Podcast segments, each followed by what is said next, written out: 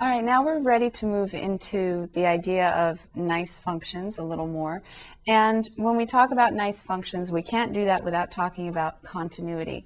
And I've mentioned discontinuous a couple of times, and I told you we get an official definition of continuity, and here we have it coming up. So continuity has to do with functions on their domains.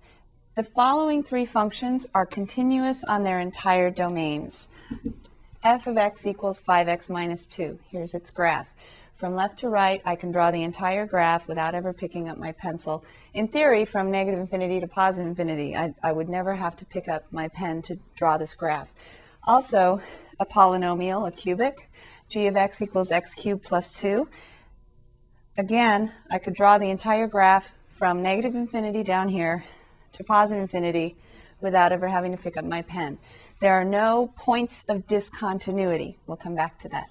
h of x equals the square root of x plus 3. I can start at negative 3, right? On its domain, I start at negative 3 and I go to infinity. So notice that even though it's not defined for values less than negative 3, the function is continuous on its entire domain. From negative 3, where the domain starts, to infinity, I have a continuous function.